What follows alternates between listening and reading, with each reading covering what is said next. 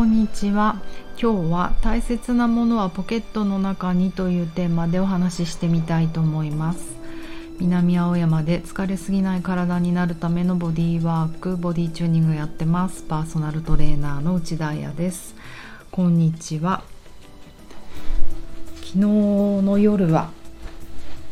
ダンスだったんですよ。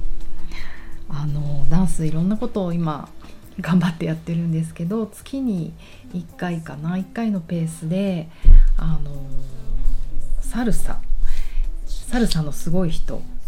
ダーリンサエコさんという先生から、フュージョンサルサっていうのかな、習ってます。もともとサエコさんは私の、ダンス師匠の八千美くんと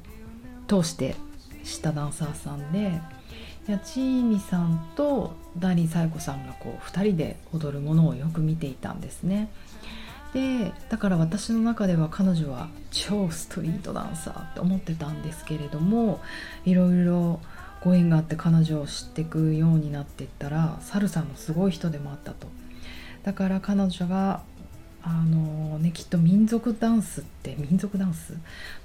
この間も話した単語とかそういうものってクラシックなもの、アカデミックなものだったりクラシックなものだったりするので、そのスタイルをそのままっていうやり方もあると思うんですけど、彼女はどんどん新しく切り開いていて、ストリートとうまくフュージョンさせている、なんかそんなことも素敵だなと思って、月に一度なんですけどね、通ってます。でいつももう発見がたくさんあります、レッスンには。昨日も最近ほら私歩くことっていうことに夢中じゃないですか。その一歩出す歩く、一歩後ろに歩くっていう時に、つま先から基本的には降りていくんだけど、つま先からカシッと下ろすとこう膝曲げたまんまとかになるので、つま先から降りるんだけども、それはまるで足を伸ばしてかかとから降りた時のように、要は足の裏をしっかり使えってことなんですよ。裏っていうのは足底筋膜からハムストリング、ふくらはぎとかそっちの裏だと思うんですけど、超発見と思って、やっぱりヒールの歩き方と同じような歩き方でスニーカーでも歩かなきゃいけないんだなって。なんかスニーカーってペタペタどしどしガシガシ歩いてしまいがちなので、すごくねそこヒントになったんですよね。そしてダンスレッスンも最高なんですけれども、そのダンスレッスンの前にちょっとした自己紹介タイムがあったんですよ。昨日は初めましての方も多かったので、それぞれがね、だからじゃあ名前と、でもすごい可愛くポップにイージーな感じで、名前と好きなものを言いましょうっていうのがあって、それって好きなものが何か本当に知りたいっていうよりは会話のトピックだと思うんで、そこもちょっとうまいなと思うんですよね、さえこさんのやり方の。でみんなそれぞれ好きなことを言っていて、私の前の子と前々の子がなんか流行ってるんですかね、ラッコに夢中って話をして、なんだっけな、キキとララみたいなラッコ、絶対違うけどキキララみたいな、なんか2匹のラッコさんが今YouTube じゃないや TikTok とか動画に毎日上がってきて、もずっと見ちゃうっていう話をしてて、と思ったんですよ。で水族館の話にもなったし、もうそれの影響をもろ受けてしまって、私はなんか好きなもの、パーソナルトレーナーの内田です、こんにちはラジオと一緒言ってから、私がすごい好きなものはクラゲですっていう話をして、いいの本気で答えた。そして最後にさえこさんの場合になった時に、さえこさんが自己紹介なさっておっしゃったことが、サルサがまた、サルサに夢中って言ったんですよね。やられたと思って、いやだってこれからサルサのレッスンするんですよ、サルサのすごい人です。そんな彼女が今もなお好きなものなんですかって聞かれて、サルサが好きってすごい心打たれて、やばい泣きそうになっちゃったって思って、なんだろう私クラゲとか言ってんの恥ずかしいなって思った昨晩でした。いいですよねでもね。そうそう、それでそのサルサに行く途中に気づいちゃったことがあるんですけど、ダンガリーシャツをねこう着たんですよ。まあまあ2週間ぶりぐらいなのかな。でダンガリーシャツ結構ダボダボの大きいシャツだったので、胸のポケットが結構下に来るんですけど、それでも胸が硬って思って、えって思って手を突っ込んだら、なんともうねずっと探しててもうないって思って手続きしてしまったカーシェアのカードが入ってて、はぁってもう途方に、なんか自分になんか絶望する。なんだか最近私すごく物をなくしていて、いやちょっとね年に4回ぐらいそういうシーズンがあるんですけど、まずは銀行のカードをなくして、それだったらいいんですけど、そのなくしたことにも気づかなくて銀行から電話がかかってくる。やだなんだろう借金すごすぎとか言われるのかなと思って銀行の電話を取ると、内田さんカードをなくしましたよねって言われ、どういう状態、落としたのかなと思ったら銀行のカードがカードを飲んだっていう表現をなさっててウケると思って、多分カードをね取り出すのを忘れてきたんですよね。それ一つでしょ。であともう一つはまさに先週の木曜日に横浜ダンスに行こうと思って、横浜ね大好きなんです。横浜まで行く高速道路が、だから車で行っちゃうんですけど、カーシェアそれこそ乗ろうとして車の前まで行った瞬間に、うわ免許とかあるのになんかこうもう一個のお財布に入れてるはずのカーシェアのカードがなくて、って絶望を感じ、一度家に帰ってなんかもう最近自分が履いたと思われるズボンもジャケットもジャンパーも全部ポケット探したのになくて、私の中の結論としてもこれ落とした、前回乗った時に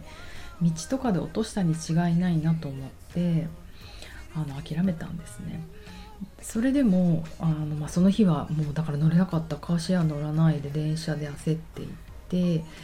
でそこからいろいろ手続きして新しく発行しないと乗れないなと思ったので、カーシェアの手続きをね再発行ので、こちらからまたね免許証のコピーとかを送らなきゃいけないんですよ。で専用の封筒があって、そこに自分のコピーとか紛失しましたっていう受付書みたいのを書いて、その封筒をずっと出すことを忘れちゃうんですね。もう大切な書類とかそういうものをカバンに入れてなんかずっと歩いていて、いつ一体私この郵便を出せるんだろうって不安に思っていたんですね。そして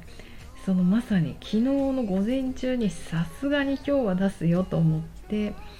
骨董通りのポストで出してイエーイと思ったら、夜に胸のポケットにこのシャツを着たことを思い出せなかった2週間前、洗ってないってことなんですけどね、なんか多分ねジャケット風味に着てたんですよね。まだ暑かったから、だから洗わなくていいやと思って洗ってないんですけど、でももうポストに出しちゃったのでそのカードは使えないから絶望していると。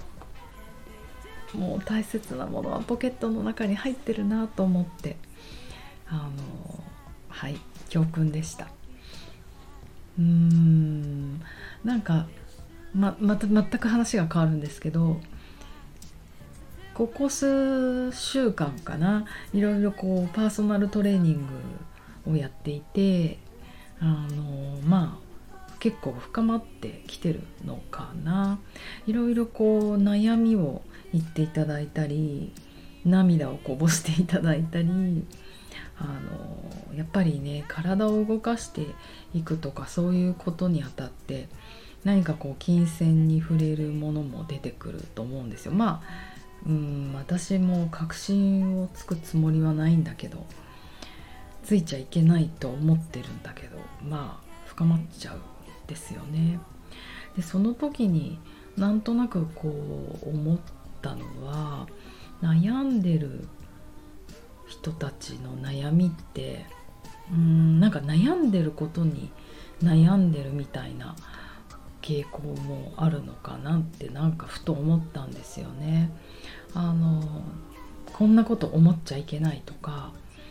こんな風に人を思っちゃいけない、こんな風に自分を思っちゃいけない、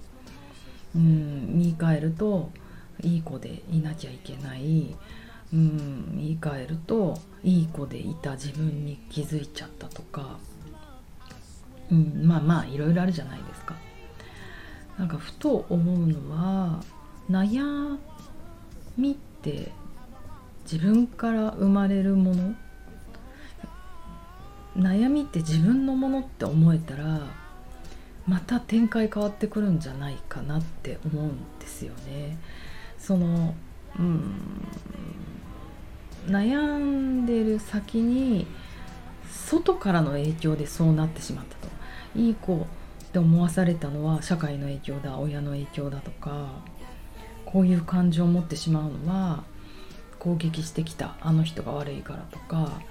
こう外から来たものって思うと悩みって結構深くなる。でもいい子でいなきゃいけなかった自分は自分から起こったものだ。難しいね。外から攻撃されたとする。でそれに対して自分がうわちくしょう嫌だやめてほしいって思う。それはなぜ自分がそう思ったのか、自分は何にその心を動かされてるのかってこう自分に方向を向けると、これも事実、もうそれも全部私の事実なんだよなって、だからそれは真実だし、人を恨んだり敬ったり劣等感感じたり操作されたって思ったり、だから自分の事実だからこう持っててもいいものなんだって思えるようになると、なんか状況変わってくるんじゃないかなって思うんです。それもいつか話したネガティブケイパビリティと似てるかもだけど、そういう自分のもの、悩みでさえ自分から生まれ出たもの、自分の胸の中にあるもの、自分のポケットの中にあるもの、しかもそれを持ち続けていいんだって思えると、ネガティブな感情を、ネガティブな負のものでもそれを受容できる器っていうのができてくると、それと共に一緒にいるとなんか状況が変わってくる。それは前回お話しした ING の話じゃないけど、もう本当 Everything is impermanent だからどんどん変わっていくんですよ。悩みでさえ、自分でさえ、悩みが変わるのか自分が変わるのかわからないけど、時が変わるのか、そうするとまた状況が変わってくるんじゃないかなって、ふと大切なものは胸の中にあるって思った時に思ったんですよね。自分でも言い聞かせてます。だからなんかこう放出、表現しなきゃいけない、出さなきゃいけない、言葉にしなきゃいけない、悩みもその限界突破じゃないけど、そういう風潮が社会にもちょっとあるなと思って、私もソマティックエクスペリエンシングみたいな話をするときに、体の中に閉じ込められたエネルギーを出しましょうみたいなことを